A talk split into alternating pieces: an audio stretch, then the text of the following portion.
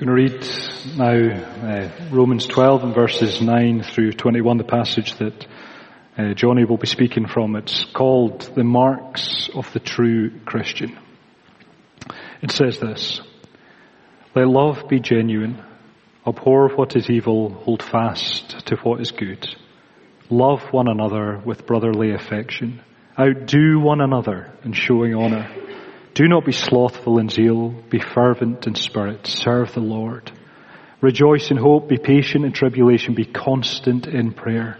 Contribute to the needs of the saints and seek to show hospitality. Bless those who persecute you. Bless and do not curse them. Rejoice with those who rejoice, weep with those who weep. Live in harmony with one another.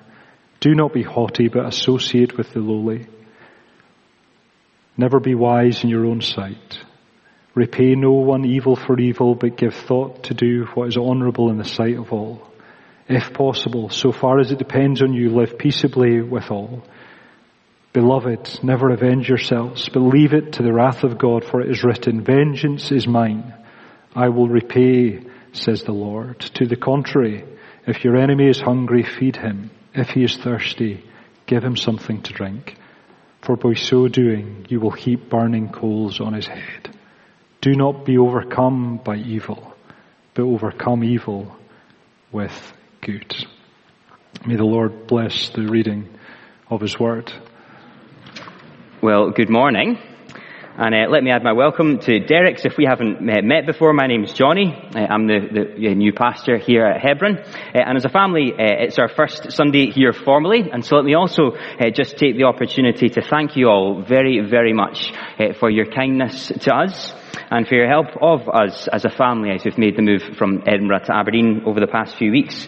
And we do realise it's been in quite a long time since you actually appointed me to the role.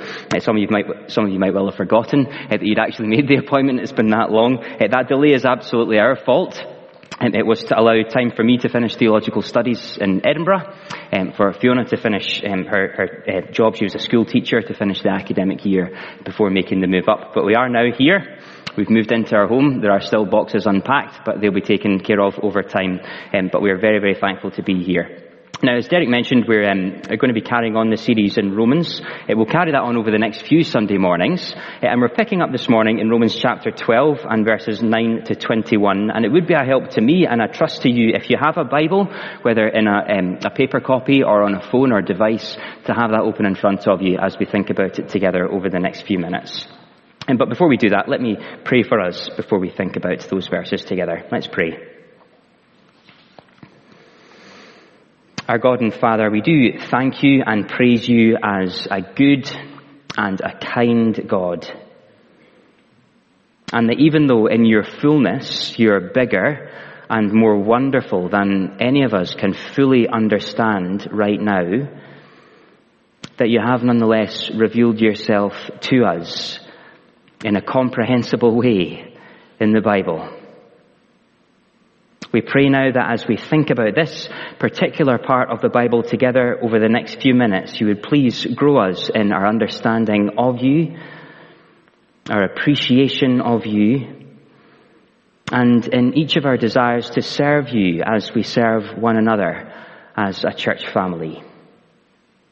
We ask all of these things in Jesus' name and for his sake. Amen. Well, let me begin uh, this morning with a question for you. Um, there we go, there's the question. Thank you, Joanne. Um, the question is, who is involved in your worship of God? Who is involved in your worship of God? Now, as you'll soon find out, I am prone to asking uh, pretty simple-sounding questions, and that might sound like simple question one oh one. Who is involved in your worship of God? The answer's in the question, isn't it? Fairly obviously, there are two parties involved, aren't there? There is you, and there is God. And that often cashes out in, in how Christians use words like worship. A friend of mine was telling me recently about a church he visited in America, a so-called mega church in the States, where at the beginning of the service, all of the lights in the auditorium went down. So you couldn't see anyone else around you. You could see the person leading the singing, and that was it. And the idea behind it was to completely remove distractions, so you could worship God in a more focused way, like it was only you and him in the room. And it does illustrate the point, I think, that worship in many Christians' minds is a purely vertical thing. Who is involved? You and God. Simple as that. Or is it? Because this morning we're going to see that the Apostle Paul, the man who wrote the letter that we read a part of a few minutes ago, well, he answers this question rather differently. We are told to, to sing praise to God as part of our worship elsewhere in the Bible, and we've had a wonderful time of doing that together this morning. But far from being a purely vertical exercise, genuine worship of the God of the Bible, Paul will say, cashes out horizontally. What do I mean by that? Well, let me just ask you quickly to have a scan round the room for a moment. You'll often be discouraged from doing this during a talk, but here's an exception. Have a look at the other people around you in the room. Feel free to turn in your seat for just a moment and look at the other folks around you, if it doesn't feel too awkward. That should do it for now. Feel free, if it wasn't too awkward, to continue to do that after the service is finished. The reason I'm having you do that is that Paul is going to tell you that your worship of God, well, it involves all of those other people. It involves your church family. And if that's enough to make you feel a bit twitchy, if that felt awkward, well, just wait until you hear what else Paul has to say in Romans twelve. Because he tells us that our worship of God, well, it doesn't just involve fellow Christians, brothers and sisters. It also involves your enemies. People who are opposed to you because you are a Christian. That's where we're going to be heading this morning. But before we get there, it is just worth clarifying why I'm talking about worship at all, because I did just kind of launch into that without much by way of background. And the word worship, you might have noticed, doesn't actually appear in verses nine to twenty-one of Romans twelve. But worship really is the ground that we're on in Romans twelve. And in fact, it's the ground that we're on in much of the book of Romans. So we're going to spend just a few minutes thinking about that uh, first this morning. If you wouldn't mind popping up our next slide, please, Joanne. The worldwide worship problem. Now, five or six years ago, uh, the B B C published a series of articles in which they asked fifty people, experts, so-called, uh, in science, in technology, and in business and entrepreneurship, to name what they saw as the biggest problem in the world today. Between them, they came up with a number of contenders: global health crises, I guess more relevant today than it was a few years ago, environmental instability, technology and its role in society, the erosion of free speech and challenges to democracy. You might well add some more biggies to that list. But although all of those are real problems, if the B B C were to have asked Paul, I think he would tell us that each of them, though perhaps serious in various different ways to various different extents, each of them are secondary. They are symptoms. They're consequences of a much more fundamental problem facing our world. What is that problem? Well, we found out in chapter one of Romans. Just read that with me. Paul says this about all of humanity. Chapter one, verse twenty-one. It says, although they, that is all people, although they knew God, they did not honor him as God or give thanks to him. But they became futile in their thinking, and their foolish hearts were darkened. Claiming to be wise, they became fools and exchanged the glory of the immortal God for images resembling mortal man and birds and animals and creeping things. The world's biggest problem, says Paul, is a worship problem. Instead of honoring God, the Creator God who made the world and sustains the world and everything in it, including each one of us, instead of giving him the right place in the world and in our lives, humanity, to a man and woman, worshipped stuff. We gave created things the highest place in our lives. And ultimately, the Bible calls that sin. It's an act of putting something else on the throne in God's place. And throughout the, the letter to the church in Rome you've been studying over the past few months, you've seen that that sin has had terrible consequences. It's resulted in, in, in relational strife between people. It's indeed resulted, the first sin resulted in a fracture of the whole of creation, the created order itself, that affects even our bodies. But most fundamentally of all, it resulted in a fracture in the relationship between God and people. Worship really is a worldwide problem, one that affects each and every one of us. And it is just worth pausing at this point and reflecting on whether that worship problem is something that you can identify in your own life. Whether the God who made you and sustains you, who has loved you beyond compare, whether he is the one who's been given the position of, of, of worship in your life. Because the Bible's answer, again, to a man and woman is, no, he isn't. He hasn't been, not for any one of us. There is a worldwide worship problem. It's a serious problem. And it's a problem in which you and I have all been implicated. But again, what does that have to do with our passage in Romans twelve? Well, quite a lot, actually. It helps us to understand what's going on in Romans twelve and in all that follows. Let me explain. If you just look back to Romans twelve, if you have a Bible in front of you, look back to that, uh, Romans chapter twelve and verse one for a moment. If you could change the slide on, please, Joanne, that'd be very helpful. Thank you.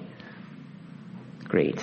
Romans twelve, verse one, Paul writes this, I appeal to you, therefore, brothers, by the mercies of God, to present your bodies as a living sacrifice, holy and acceptable to God, which is your spiritual worship.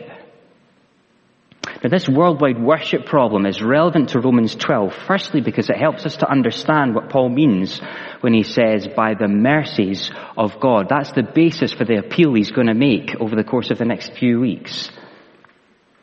None of us have worshipped God as we ought, and that is a serious thing, and by rights God should turn his back on us, should judge us, but rather than treating us as our treatment of him deserves, he's shown mercy.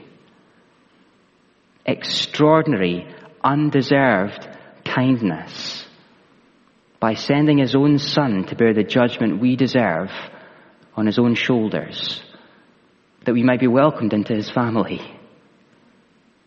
And that means that everything that's coming in Romans twelve, the appeal Paul's making, the commands he's going to make of us, they aren't just white-knuckled religion. Okay, doing what Paul tells us to do in Romans twelve is not how we make ourselves right with God again. Because only God could do that. And God has done it. Decisively, wonderfully, gloriously at the cross of the Lord Jesus. And so Romans twelve is an appeal to respond to the kindness God has shown us, rescuing those of us who trust in him from the consequences of that worldwide worship problem. That's the first reason that's relevant to Romans twelve, because all of it hinges on the mercies of God. But the second reason that the worldwide worship problem is relevant to Romans twelve is that if Romans one shows us what problem worship looks like, defective worship looks like, well, chapter twelve is showing us something of what the real deal looks like. He's painting a picture of God honoring worship. And it isn't a vague picture. We saw that last Sunday in Willie speaking at the first part of Romans twelve. It's borne out in how we use our gifts as part of a body, a church family, with each limb or part playing its own role. And this week, Paul takes us a step further than that. We don't just relate to one another as, as limbs of a body, though we do. We relate to one another as a loving family. We relate to one another humbly and committedly.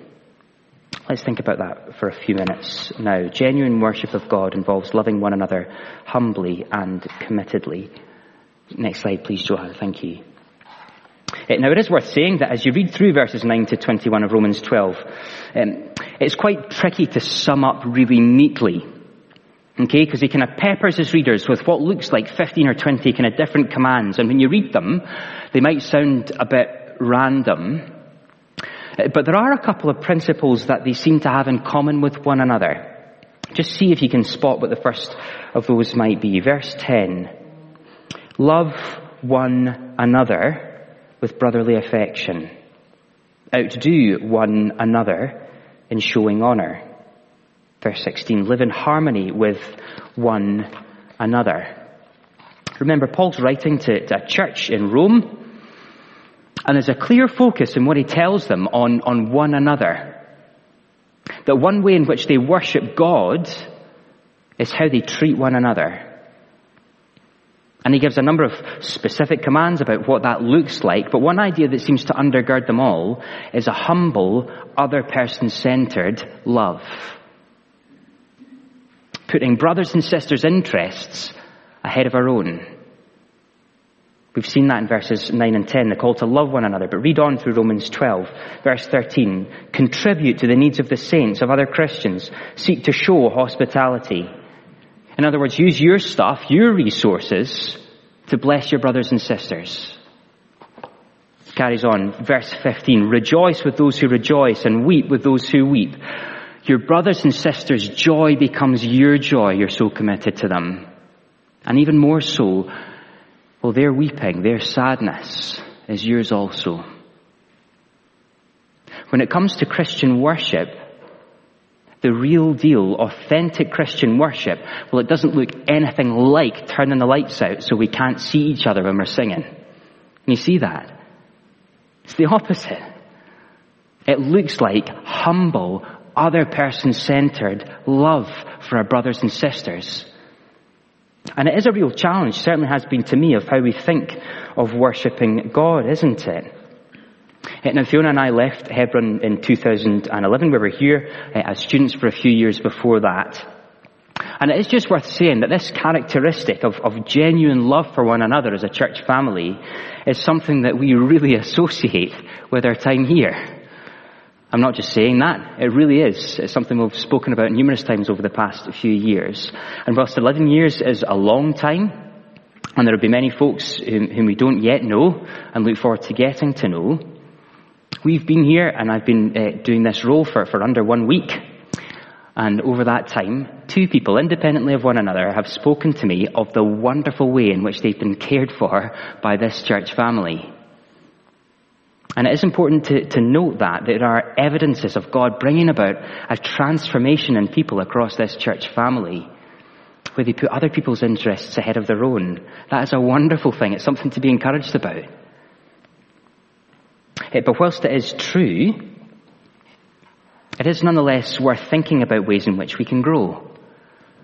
We can grow together in worshipping God by how we treat one another.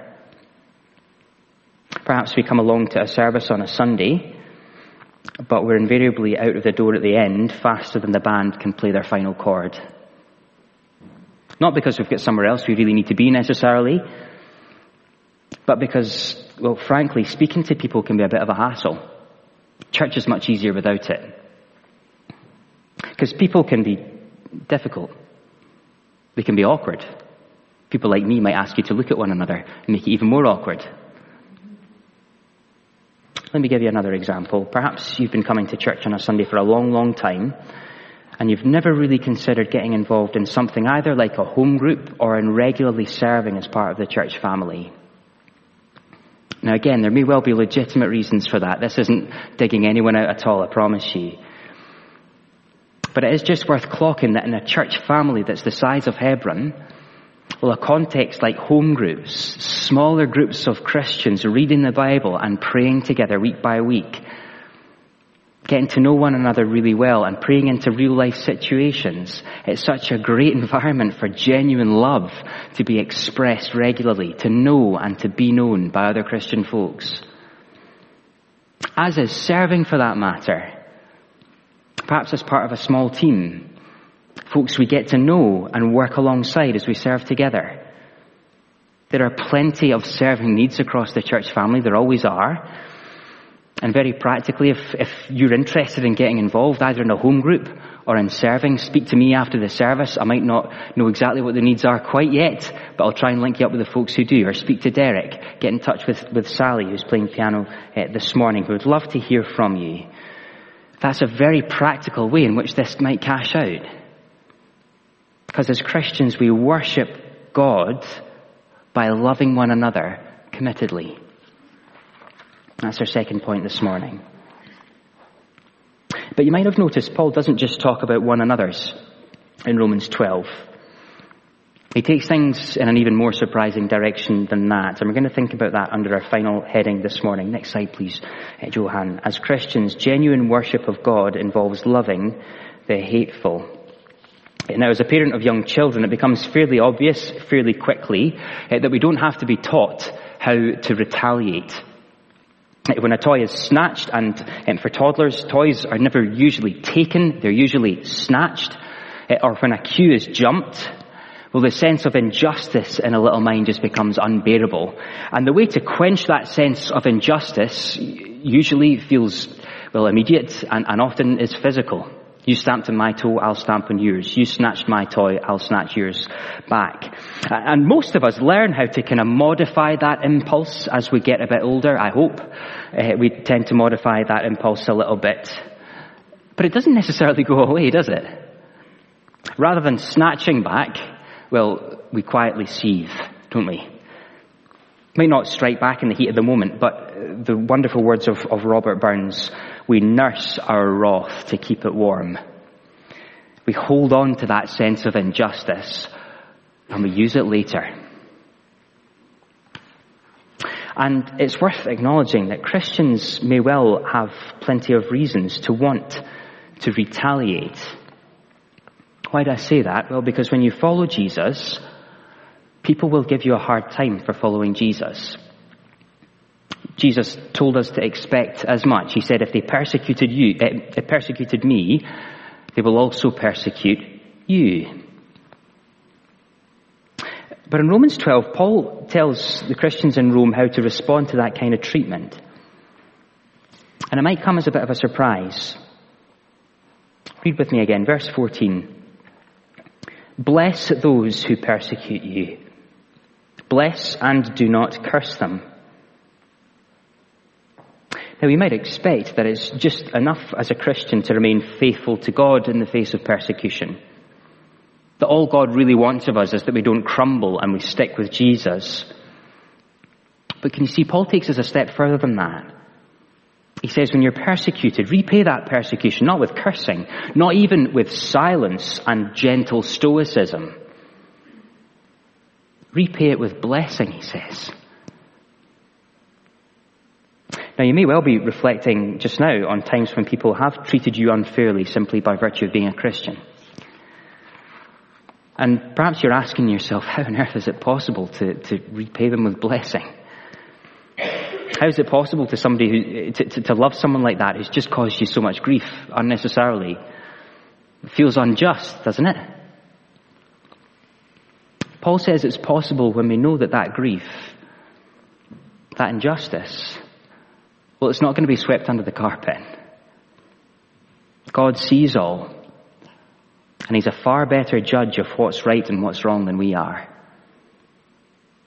So, verse nineteen, Beloved, never avenge yourselves, but leave it to the wrath of God.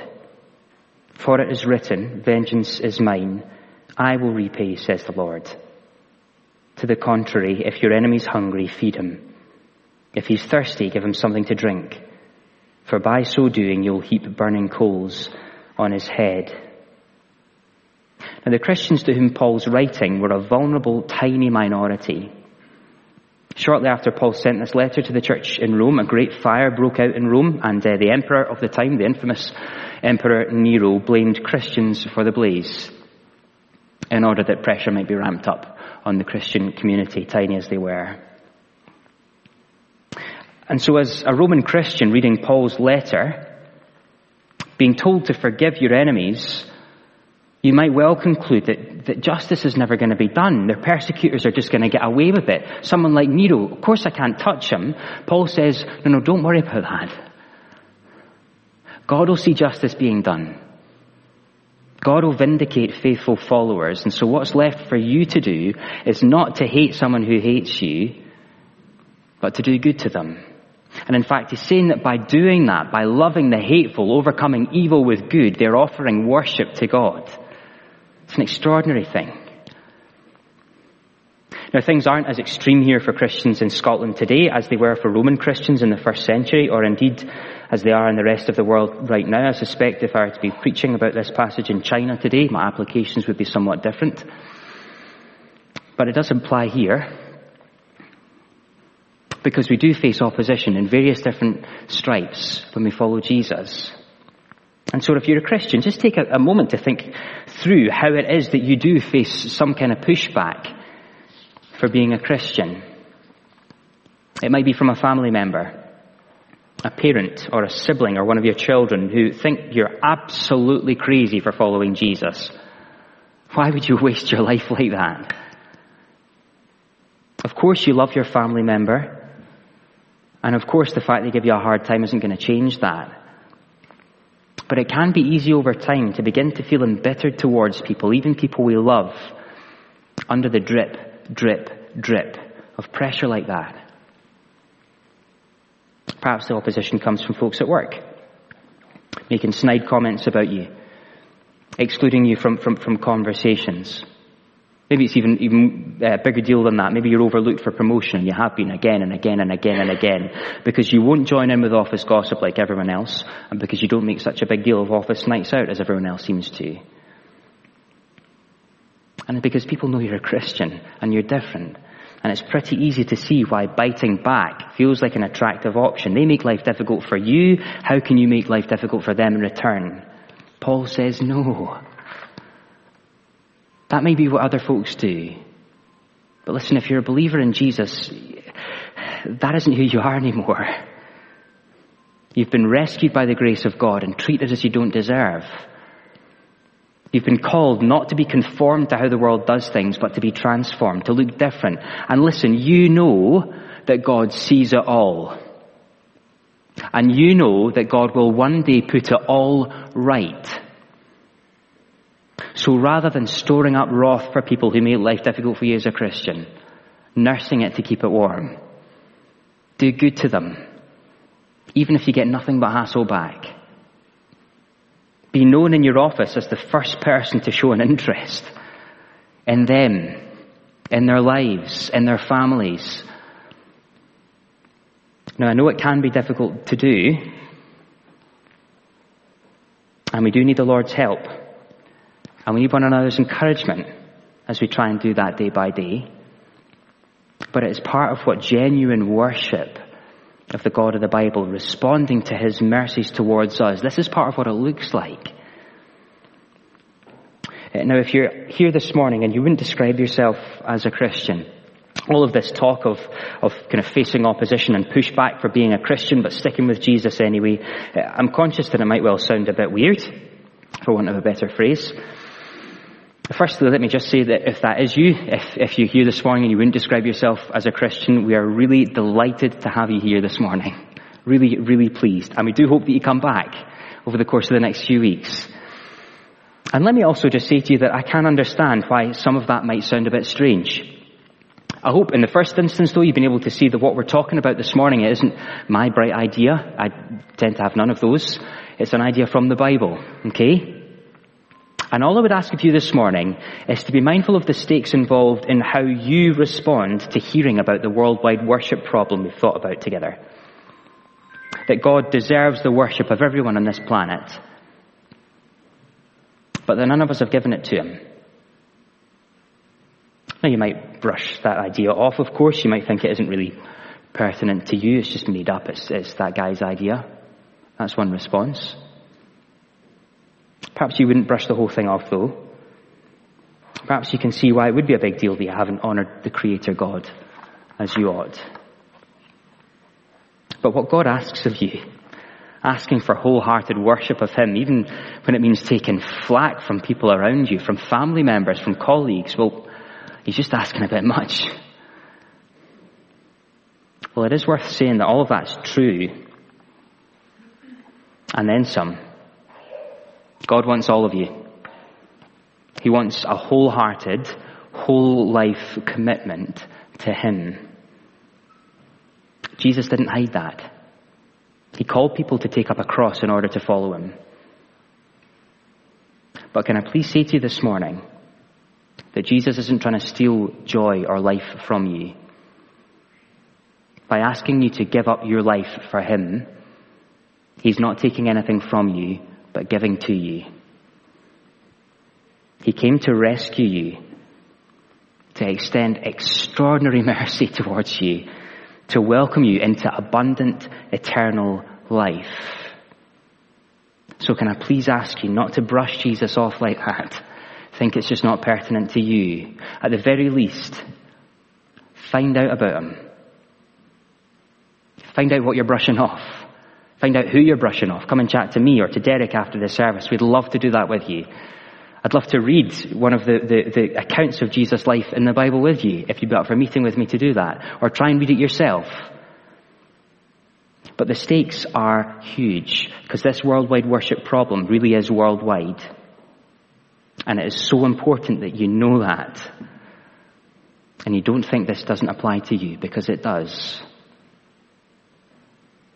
And to those of us who are Christians, well, let's just listen to Paul's appeal to us this morning. I appeal to you, therefore, by the mercies of God, to present your bodies as a living sacrifice, holy and acceptable to God, which is your spiritual worship. And what does that look like? Well, it isn't just a vertical thing. It looks like loving one another, humbly and committedly. And it even looks like loving the hateful. Now, we each need the Lord's help as we look to do that day by day. We need it into this coming week. So let's ask for his help to do that just now. Let's pray together.